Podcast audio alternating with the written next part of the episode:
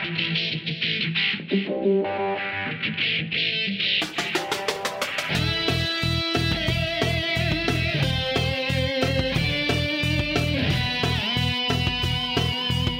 is Software Engineering Radio, the podcast for professional developers, on the web at se-radio.net. SE Radio brings you relevant and detailed discussions of software engineering topics at least once a month. SE Radio is brought to you by IEEE Software Magazine, online at computer.org slash software. For Software Engineering Radio, this is Robert Blumen.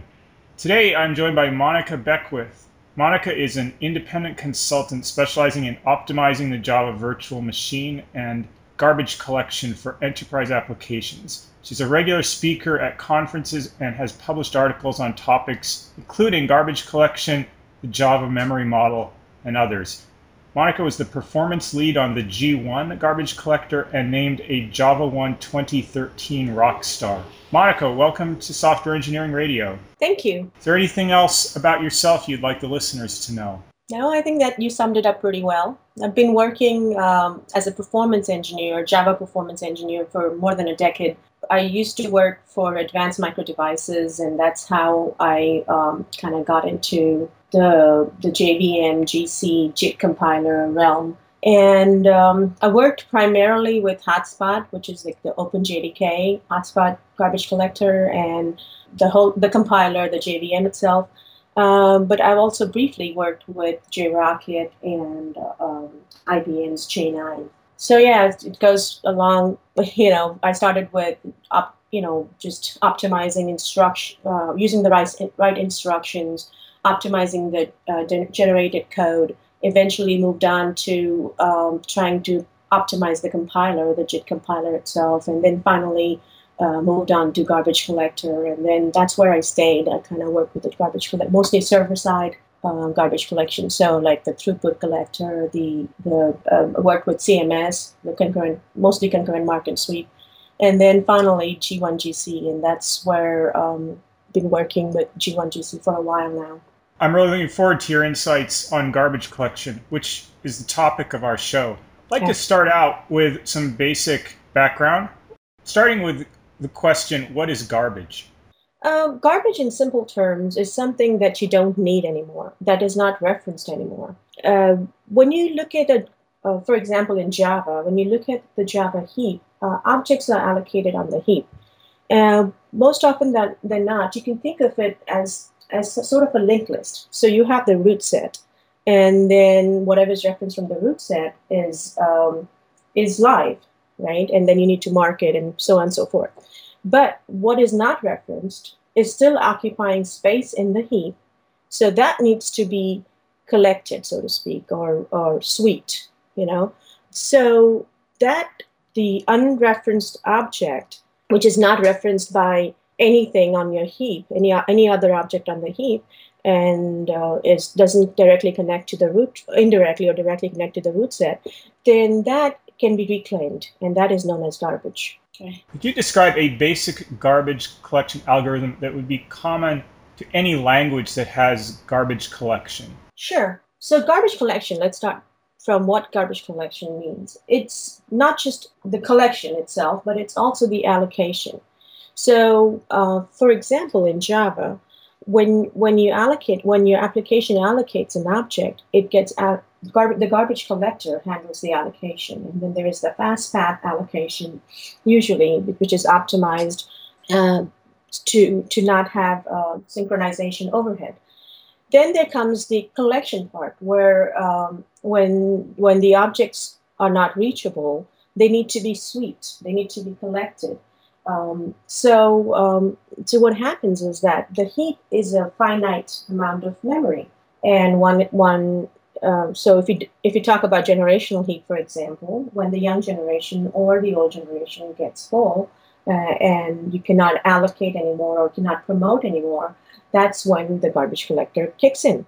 For for the garbage collector to start at a particular point and, and kind of make an object graph, the object tree, you know, those trees need to have uh, one or more root objects, right? So uh, what I mean by these root op- root set, uh, basically, um, like local variables, right? And then so and then your Java threads themselves. You know, if you have um, the active Java threads, then then th- those are your GC roots. Those one your GC roots. There's also the JNI references, um, static variables, and such like that. So you start from that set, and anything that's any object tree that's reachable from the root set is considered live, and that's what is called as marking. So you're marking all the live objects. So once um, all the live objects are marked, uh, what's remaining are the ones that are not reachable. Uh, you know, uh, when you're when you're doing this object graph, and so those those don't seem to be seem to fit in the object graph. So those are considered uh, garbage. And then you have different algorithms to to uh, to take care of that garbage, right? So there's uh, most most commonly known as sweeping, and then sweeping is also optimized. You don't have to go through the entire heap to to sweep to collect these uh, garbage. You can have, uh, for example, what CMS does um, has a free list. So as as and when it goes through, um, you know, when it's doing this um, uh, sweeping, these these garbage uh, spaces are maintained in a free list, so you don't have to uh, go through the entire heap. So there are different optimizations that you can do, but most common algorithm you would find that everybody every garbage collector has to mark and then uh, has to take care of cleaning up, you know. And the way it cleans up is could be um, scavenging and all those things. Are different algorithms that you could go ahead and optimize. And um, I think the one um, the hotspot garbage collector, most common ones are the young generation is a copying compacting collector, and the old generation, the the fail the fail safe one is uh, mark sweep con- uh, compact, and um, if um, and then there is the CMS, which is mostly concurrent mark sweep. There's no compaction. There is G1, which is also which does incremental compaction and okay. The, yeah. You, you talked about hotspot CMS. There are these are different garbage collectors in Java. Java has been a garbage collected language since the beginning, but it has changed its approach considerably. Tell us about the history of garbage collection within the Java language and what sort of goals or what, what has been driving the changes in garbage collection? Well, you, you, you were right on target. Java always has had um, automatic um, management, memory management. So because that takes care of allocating and deallocating, so you, you don't have to do it uh, like you would have do would have to do in a programming language like C. And and that way, the whole purpose was that was that you, users don't have to take care of it. Because in C we have a lot of problem if you do not deallocate you know you keep on using up uh, memory and you're not you forget to deallocate or whatever happens but java takes care of it. And one of the reasons is that it's heap based right? So we have a limit a finite amount of heap and um, which you can set with your you know maximum uh, xms option xms and xmx options so initial and maximum heap uh, sizes and so at first it was I mean, it's always been a simple algorithm, like I said, mark, uh, sweep, and compact or whatever. So uh, in in um, job in hotspot GC, we started with something called the serial GC. Very simple, single single threaded collection, right? So it, it only it pauses the application threads does its collection just using single garbage collector thread. So that way the data structures are very simple, minimal footprint, and, and that was working great. And then we figured out that the heaps are growing. The server uh, demands are growing. There are multi-cores that have come in. Java has always been a multi-threaded application, you know, uh, language, programming language. And so so now we wanted to make sure that the garbage collector is growing with the needs uh, of the market, right? So then in comes um, the, this uh, throughput collector.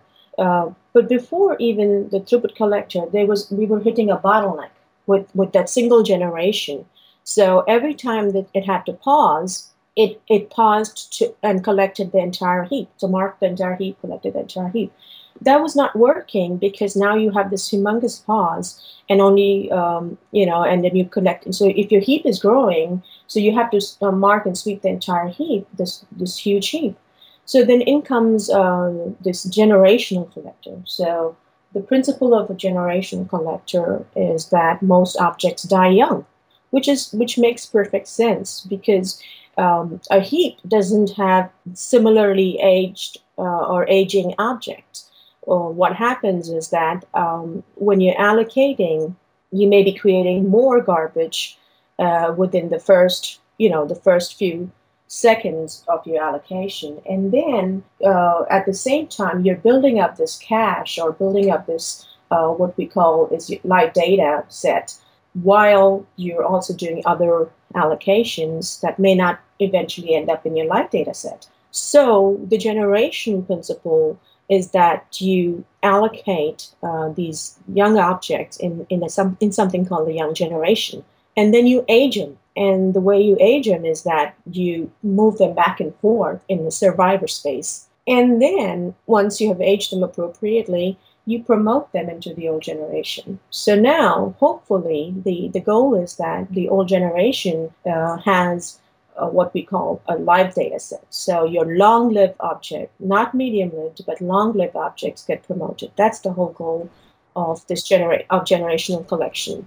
Right. So what you're talking about generational then is there might be some global objects that I load from a database or config file that I load right at the beginning, and they're going to be there for the entire duration of the program runtime. Whereas inside a little function, I need a string, and it gets allocated and I almost immediately don't need it. So you're trying to optimize different garbage collection strategies based on these very transient objects and more like a permanent objects. Is that is that where you're going?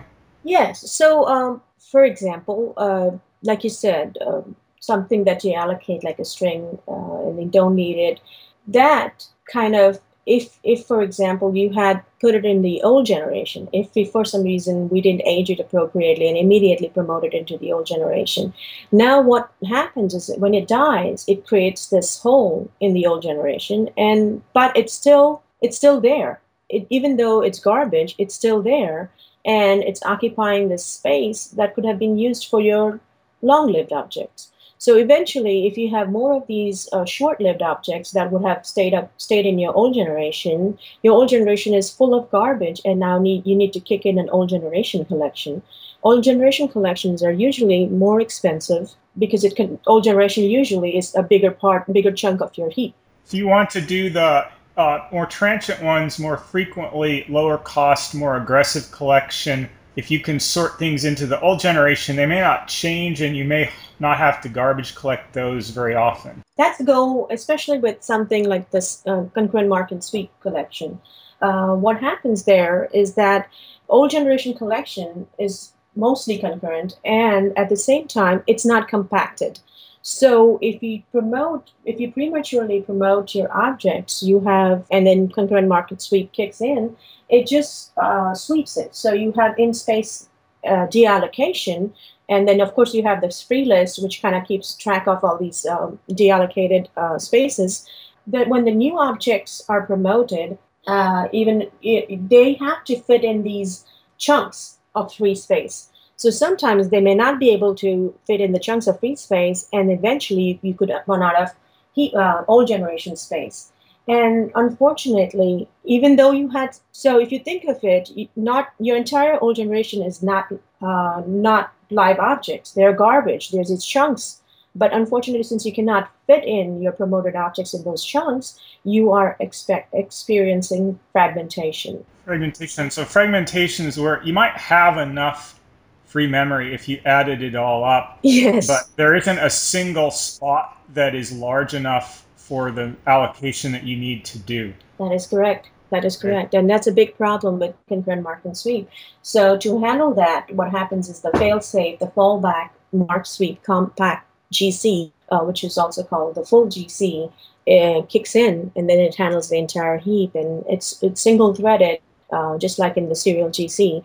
So it's a long, slow process. So what people end up doing to to avoid that, they have you know, at the end of their um, day, like, you know, they, they kick in the uh, full GC.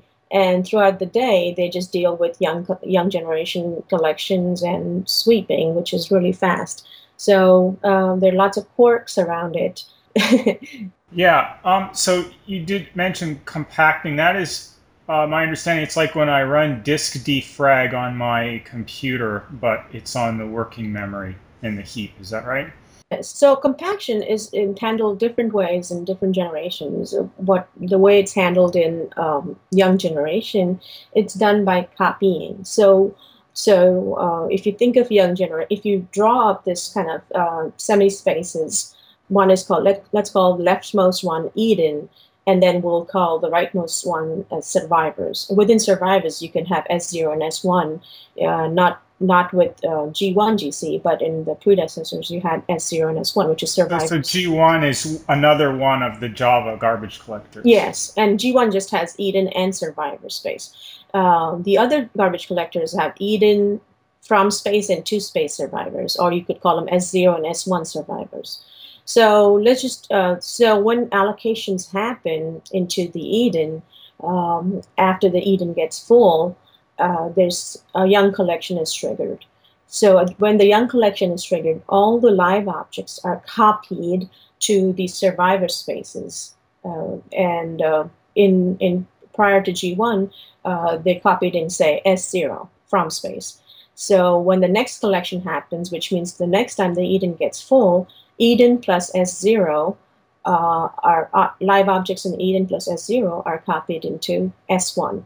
Um, so this copying back and forth of uh, from S0 to S1 of, uh, uh, surviving objects is called um, is called uh, copying compaction. That achieves compaction by itself because at after every collection, Eden is completely um, empty, right? Okay, so when you copy, you've got uh, from space, you've got little chunks in between the memory in use. So you when you copy, you copy everything contiguous, correct? Yes, you copy everything. Uh, yeah, but it you know there's also TLABs and promotion labs and that I'm not talking about here. So that's that's a whole thing. So when you're promoting, for example, your garbage collection um, threads will prom- uh, promote into their promotion labs, which is local area buffers. So that way, so there could be some kind of uh, non-contiguous depending on which thread gets to what object first. So there's like a uh, work stealing and all those things that goes around in parallel uh, when parallel uh, threads are employed. It's, sim- it's similar to you know whatever optimization you would do if you had multiple threads, right? You would have a work queue, you have, would have work stealing. You talked about these evolution in garbage collection driven by the need for Java to keep up with market demands. One of the most crucial features of modern computing is a large number of cores and memory. I can get an instance on AWS cloud with over 200 gigs of memory. Yes. Do the modern Java collectors scale up well across many cores and large memory?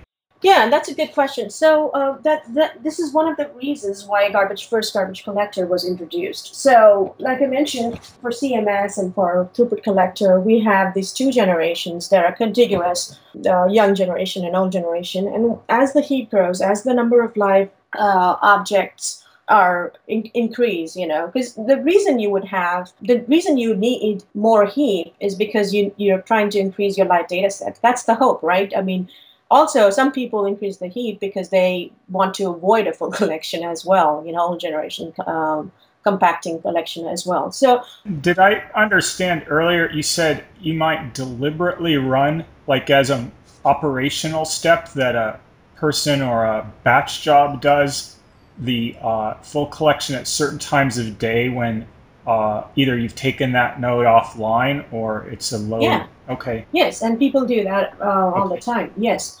So back to the so so there there are lots of reasons why people may want to increase their their their heap. So let's let's assume that you have uh, one of the reasons that you're doing it is because you have a, an increasing amount of live data set that you want to fit in your own generation, uh, and you want to have a collector that is also guaranteeing certain uh, max response time Uh, so a garbage collector that guarantee doesn't guarantee, but you want to keep the pause low because they're right now in hotspot. There's nothing that as a hard uh, pause time guarantee, so to speak. But but there is a collector called garbage first garbage collector, which is a soft, a real time guarantee. So it it tries to do its best to match your pause time requirement. It doesn't mean that it, it stops the pause right at your target, but it'll try to be try to adjust its generations and um, regions um, so that it can do, achieve that target. Now, another good point uh, of why people may move to garbage garbage first garbage collector, especially when they have larger heaps, is because of the incremental uh, compaction. I, I, briefly mentioned that it's it's called mixed GC. So what happens is a G1 heap is divided into regions, and the, the heap is contiguous, and the generations don't have to be contiguous, which means that at a particular time, any region could be a, a region out of the young generation, or it could be a region out of the old generation. So, um, so when uh, we have to, so there's and there's a threshold similar to concurrent mark and sweep collector. There's a threshold um, marking threshold in G1 as well once these the old generation gets um, filled to to your threshold, you start the marking cycle. So the marking cycle will go ahead and mark a sim- similar thing, right? So go and mark and find out the live object graph. Now, um, and it also there's something called the GC efficiency. It also arranges it also ranges based on the liveness per region. So if a region has too is too expensive, it's too popular. So that means remembered sets are expensive, or uh, too many live objects in there.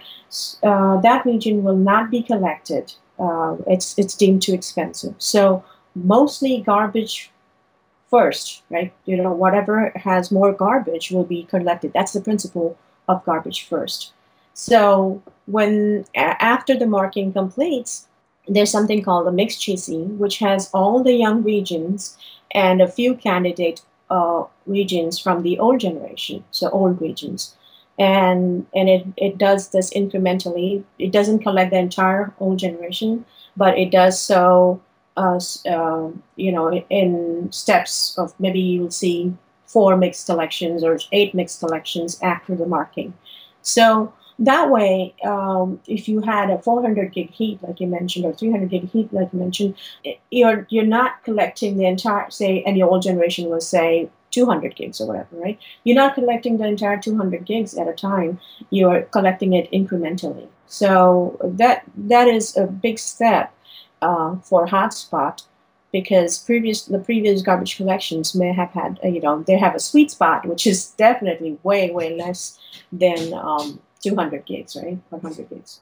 So I wanted to talk about pauses. Well, let's start. You mentioned pauses. Explain what a pause is in garbage collection, and what and why why is there a pause? Okay, so for hotspot garbage collectors, there's always going to be stop and want pauses, right? Um, and the reason they um, it needs for hotspot that it needs to be is that you have your application threads have to come to a safe point where they can park themselves and the garbage collector goes up and cleans okay or moves objects around right? Because you because because the like i mentioned about the copying collector it's moving from one space to the other. So the objects are the live objects are moved around. Same goes with uh, uh, compaction. You're moving uh, objects the live objects. So right so you don't want to move memory while the program is running because yes. you might mess something up pretty badly. And and you know some um, in, in G1 there's concurrent marking and and there's uh, um, the the marking algorithm also has barriers when something writes to it while it's concurrently marking. So there are barriers. You can use barriers to do that as well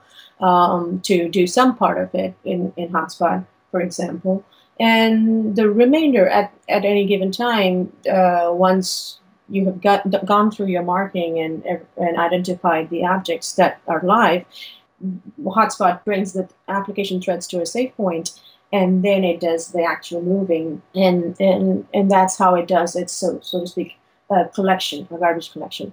Now, when the application threads are brought to a safe point, that's that's what it is called as a pause, because your application has paused for the garbage collector to do its job, and that pause is basically dependent on the copying cost, like the moving cost. So, uh, more live objects that you have to copy, that's how much time that pause is going to take, right? At least it should there could be other issues, right? But the majority of the time that you're spending pausing is should should be your copying time and your or removing time, which which isn't in hotspot, it's copying time.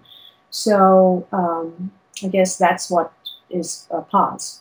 Back when the web started, people were putting up with five to 10 second page load times. So if you had a 500 millisecond garbage collection pause, it didn't really impact application behavior. But networks have gotten a lot faster. Applications, uh, JavaScript, so you don't need to load your entire page. User expectations for how responsive they want application to be have really grown. And what is the impact of pauses on responsiveness of applications and on user experience? Well, yeah. So perceived so user experience and application responsiveness can be two different things. A user may not, so your garbage collection pause of 100 milliseconds, a user may not, user may not be able to notice that if it's just ever once. Uh, so it's the frequency of the pause as well, right? If the 100 milliseconds are back to back, of course you're going to notice it. But if the 100 milliseconds are ever so often, every one second or so, the user may not notice it, and uh, because network latencies could be even more, like you mentioned, you know, could be more consuming than that. So um, now, uh, how does it how does it affect the responsiveness of the application? It, uh, like again, it's the frequency and the uh, and the pause duration itself, and eventually, uh, this latencies affect the throughput. If you if you think about it, you know. Um, how often you pause and how uh, how much you pause will determine the throughput of your application.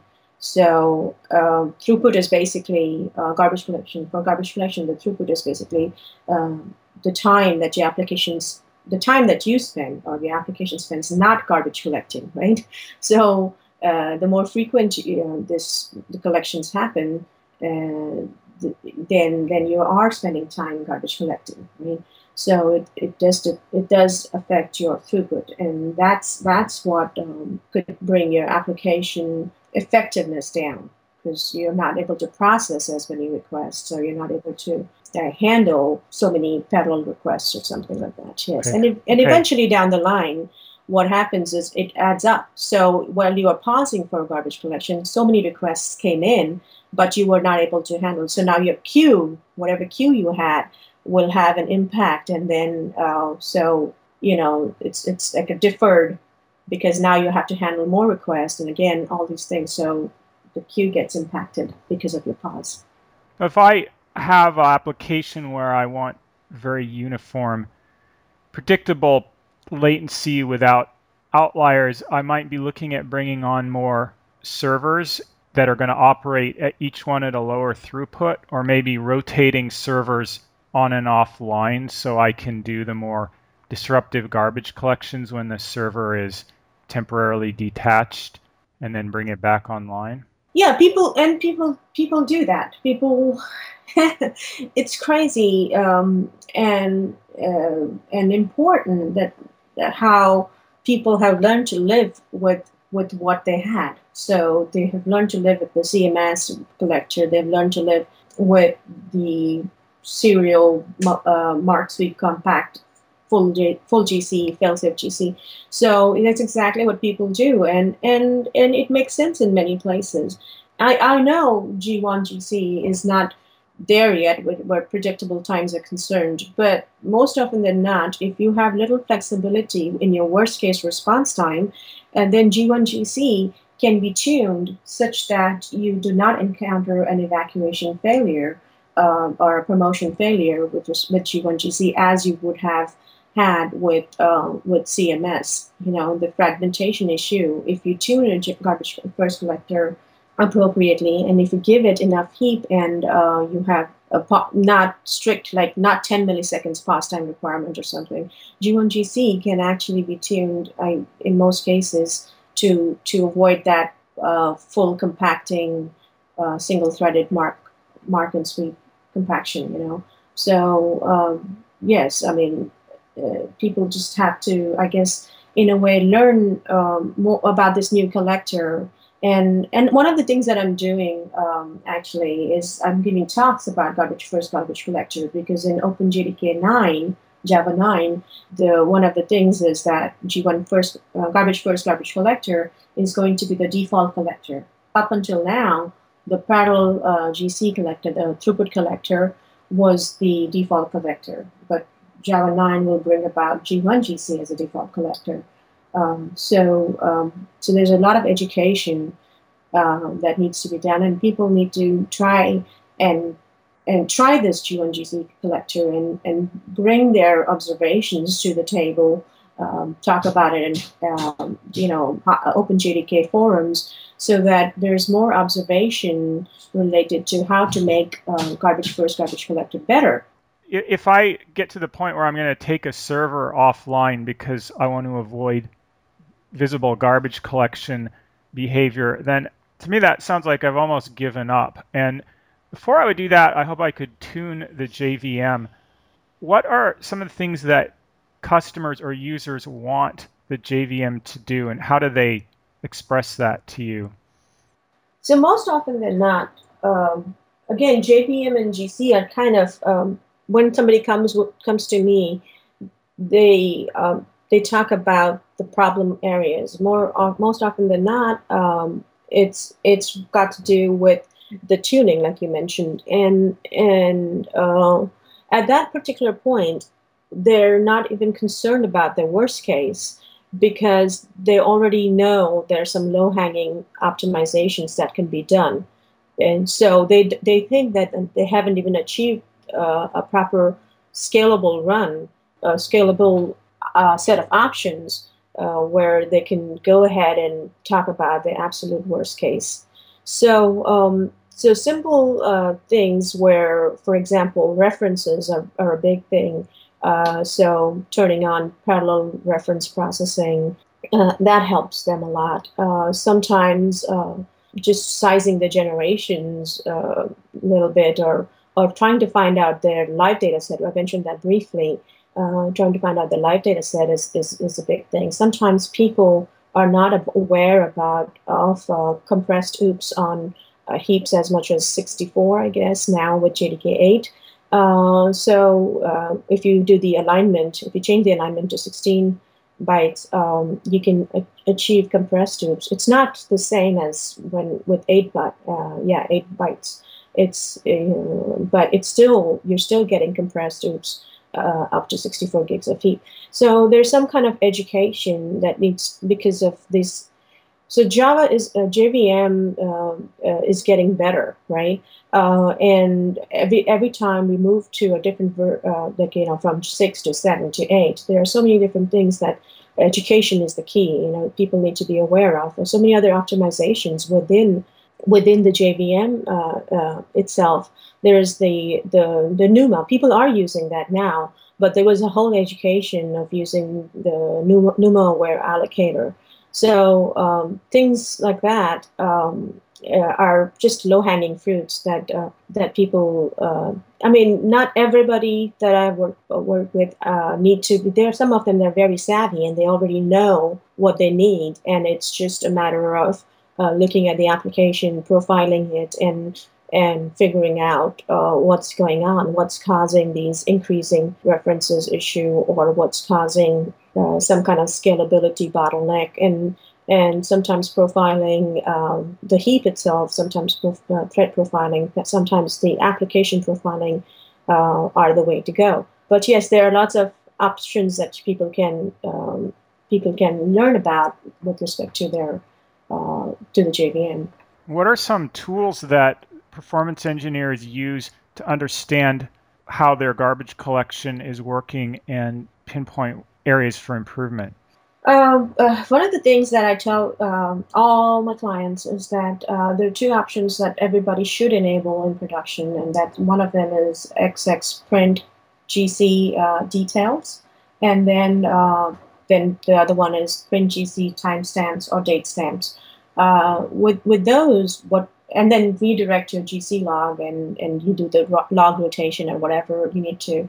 But with that, with those enabled, I can see basically how your generation site uh, are getting filled, the, the allocation rate, the promotion rate. I can I can see those simple things, and we can talk about that just by looking at your GC log.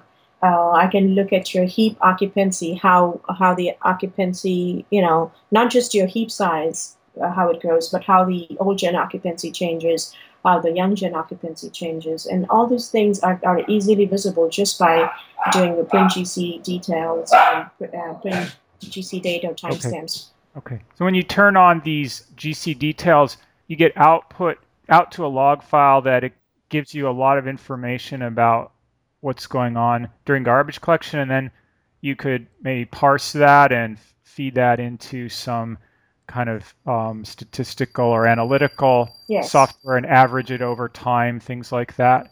Well, uh, what I I don't look at averages. What I look at is actual all those actual GCs. So I will plot all these actual GCs. There's something called GC histo.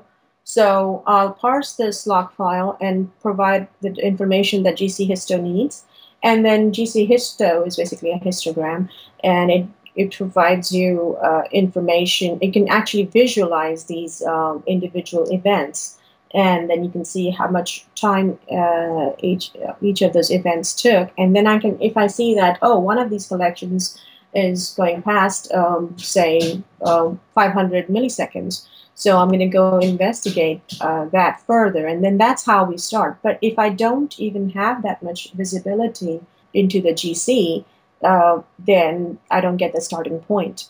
So so definitely enable print GC details and print GC dates, time, data timestamps, and and and look at the logs.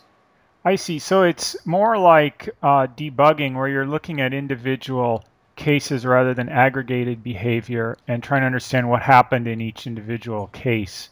Yeah, uh, by the time somebody comes to me, um, they have a problem. So w- we know that they are looking for a for a detailed analysis, and uh, at so at that time, looking at averages is not going to help me at all.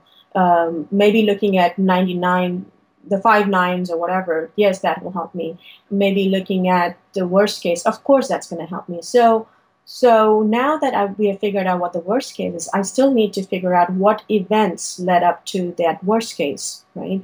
So, um, so that's why I need to look at the entire um, the entire set of events to identify what what happened. So it's kind of a pattern. I'm looking for patterns in the log, um, and I'm trying to uh, plot the same information in different ways. I look at the occupancy. So what happened here? Why did the promotion rate go up, or why, or what happened here? So I can go back to uh, the people and and ask them, hey, I see this allocation pattern changes, and I think that because of that, there's something with the promotion rate that changed, or whatever. You know, I can talk about these different things if I can visualize what happened to the garbage collector, so to speak, right? So sure. And then you need to find uh, one of the many parameters that affects garbage collection that you think will impact the cause of the issue and try setting that to a different value. That is correct. Yeah. Redo the experiment. That is correct. So, very simply, when I do get a log, most often than not, they may have some things that, uh, some options in there that are not necessary, or sometimes they're kind of tightening uh, the, the, the flexibility that the garbage collector needs. So I start with something, or I try to get a baseline first. So by simply looking at the first log, I can say, hey, remove that option if you can, and this one, and that one, and that one, and just kind of clean up the command line option and then ask for a baseline. Sometimes the baseline may have a little more than just max and min heap and pause time goal, for example, in G1 GC's case. I may even have uh, the marking threshold uh, adjusted. but that would be the baseline. After the baseline is established, uh, then we go ahead and try improved set of options. Which that for that, I may ask for more. For example, there's something called print adaptive size policy, which tells me uh, when you enable that, it tells me exactly what G1GC, uh, how it made up its collection set, you know, how many regions were in each collection set, and gives me all these other details like why did this mixed collection start? Why uh, and with these in, uh, sets and what's the percentage? How much of how much each collection was able to retrieve? You know how much free space. Okay. So all that. So eventually we will just keep on adding these kind of diagnostic options so I can uh, figure out exactly what is wrong and how we can make it better. I see. Do you combine your knowledge of how each garbage collector works and what that garbage collector is trying to do to interact with the system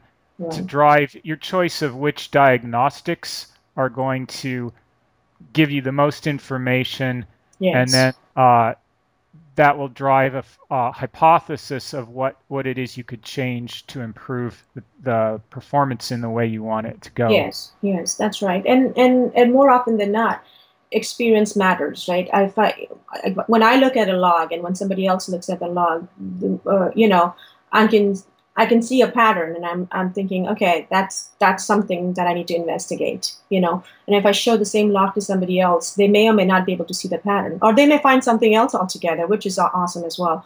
So you know, it's it's all about it's it's a fun game, uh, fun interactive uh, game, and keeps me very interested all the time because I learn so much from it all the time as well. And now I kind of have uh, every time I see a pattern, I say, okay, this is what it is. Let's do this, and then then after that is achieved, let's try this option. So at any given time, I if I'm tuning, uh, I'm only adding one option at a time because that way I can see, and they can, and and of course they can also see the impact of that option. So that way I can explain to them first why I think that the option is important, and then second, once they see the impact, they can also uh, validate what I was saying, and it kind of helps them understand going forward their application behavior and how the GC needs to cope up with it or whatever. Right. Right. Well, very scientific in your approach.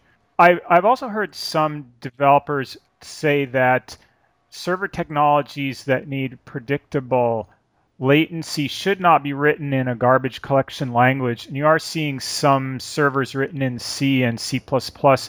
They, they may believe that it's impossible to tune or that just the difficulty of tuning is so great that they want something that can be more under their control. What, what is your view on that whole debate? Uh, what, for me, it depends on the pause time goal they're trying to achieve. Uh, people that are trying to get microseconds or millis, you know, less than one millisecond for sure, but um, like less than, you know, so in, in that range, yes, everything, you know, you have uh, specialized uh, like FPGAs and stuff like that too. People are doing that. Uh, um, co-locating, like when you're doing the trading, you want to co-locate as close, uh, not have the network cable run all the all the way uh, you know, where speed of light mat- matters. in those cases, yes, I mean, Java is not a competition, right? Because Java is what is Java? It's it's abstraction, right?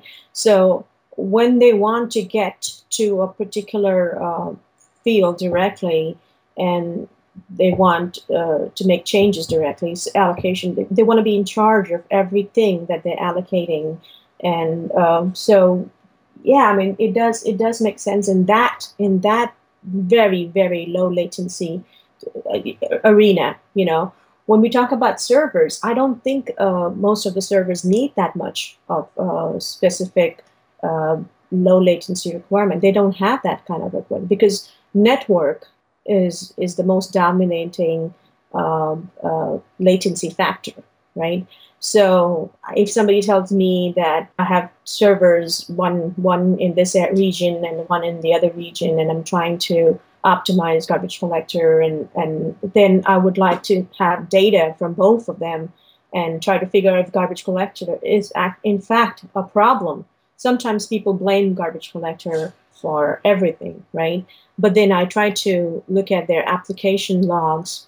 I try to look at the garbage collector log. I try to put it all together and try to tell them that, see, your garbage collector was at any given time not over 500 milliseconds, didn't, didn't experience over 500 milliseconds pause.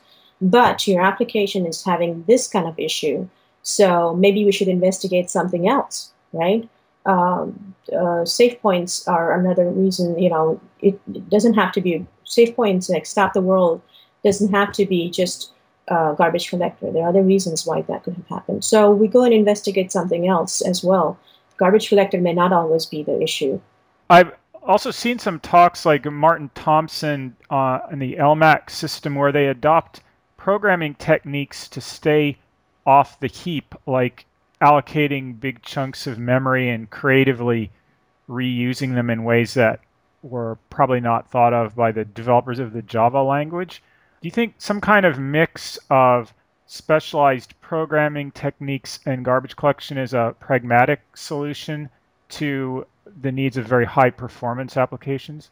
Yes, Martin Thompson, Peter Lawrey, all and uh, yeah, a couple other people that I know of are are totally doing exactly what you said, and it makes sense because the, again, the realm that they are in, their the goal that they're trying to achieve, it you know they're trying to reduce allocations they're trying to, again, con- the whole thing about garbage collector is not just the collection itself, it's also the allocation. Sometimes people, and at allocation and the expense those allocations uh, uh, come with, you know.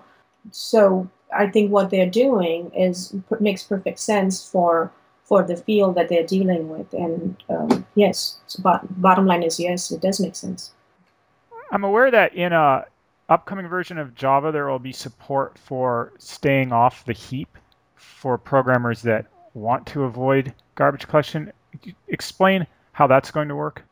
Uh, so in Java 10, um, actually the JavaOne this year, the keynote, uh, one of the keynote speakers, uh, Brian, uh, mentioned about uh, Project Panama. And what it does is that it aims at um, giving JVM direct access to the native data, like da- data uh, in the native heap, and also code. For example, if you had C um, C functions and stuff like that. So um, there there's a tool.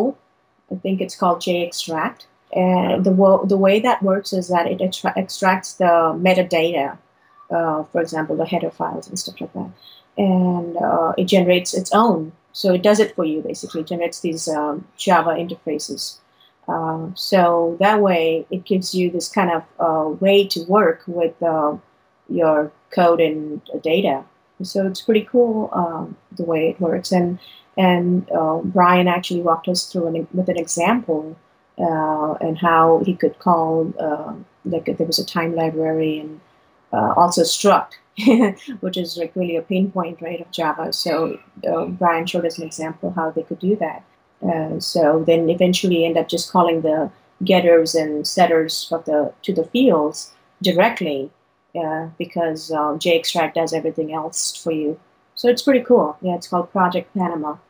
Great. And as a final question, where do you see Java garbage collection going in the future? Would you say it's pretty much a solved problem and a mature technology, or are there going to be more developments and improvements in this area?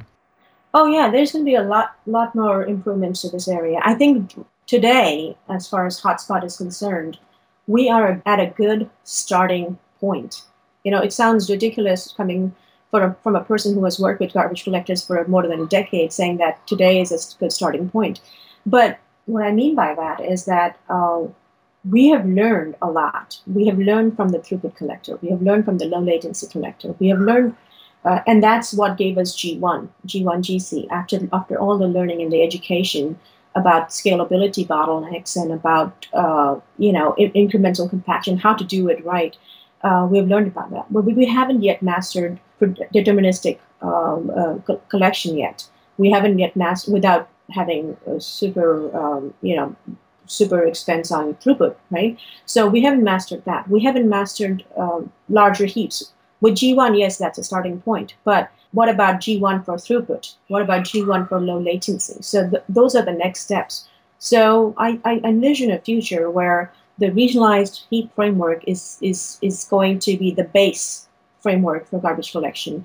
And I, I also see um, specialized effort towards gearing garbage collectors towards low latency, predictable latency, and deterministic latency, uh, which means that you can move towards, um, you know, no stop the world pauses or something like that. So there, there's already work done, uh, like Azul Azul is, uh, has worked with this, and they they are they deal with very large heap sizes and um, no pause, right? So uh, there's there's work done, and I see OpenJDK hotspot moving to uh, to that realm. I also see throughput collection uh, moving to the regionalized heap framework. It's so much easier when you uh, when your adaptiveness is just based on adding or subtracting a, a region right? Instead of having pre-allocated area where you could expand to in the future in a contiguous heap manner. So there's lots of issues with the existing GC frameworks. I think G1 GC's framework is going to be the new norm. And I, you know, of course, IBM has their um, balanced heap. I think um, there's another Shenandoah, which is also a regionalized heap. Uh, it's an OpenJDK uh, proposal, I think. Um, and so, I, uh, yeah, I see that as the future. Great. For our listeners who'd like to learn more about your work or follow you, where should they go? Well, I um, I write articles for InfoQ, so it's infoq.com, and then just uh, my name, Monica Beckwith. Uh, just look me up. Uh, I also you can follow me on Twitter. It's Mon Beck, underscore Beck, M O N underscore Beck. And that way they can reach out to me on Twitter and then I can um, help them with their needs. So, yeah. Monica Beckwith, thank you very much for speaking to Software Engineering Radio. Yeah, thank you. For our listeners, we would love to get feedback from you. You can email us at team at se-radio.net. Follow us on Twitter at se radio. Contact us at our group on Google Plus LinkedIn, or Facebook, or go to iTunes and write a review for the show. For Software Engineering Radio, this has been Robert Blumen. Thank you for listening. Thanks for listening to SE Radio, an educational program brought to you by IEEE Software Magazine. For more information about the podcast, including other episodes, visit our website at se-radio.net. To provide feedback, you can write comments on each episode on the website or write a review on iTunes. Mention or message us on Twitter at SE Radio or search for the Software Engineering Radio Group on LinkedIn, Google, or Facebook. You can also email us at team at se-radio.net. This and all other episodes of SE Radio is licensed under the Creative Commons 2.5 license. Thanks again for your support.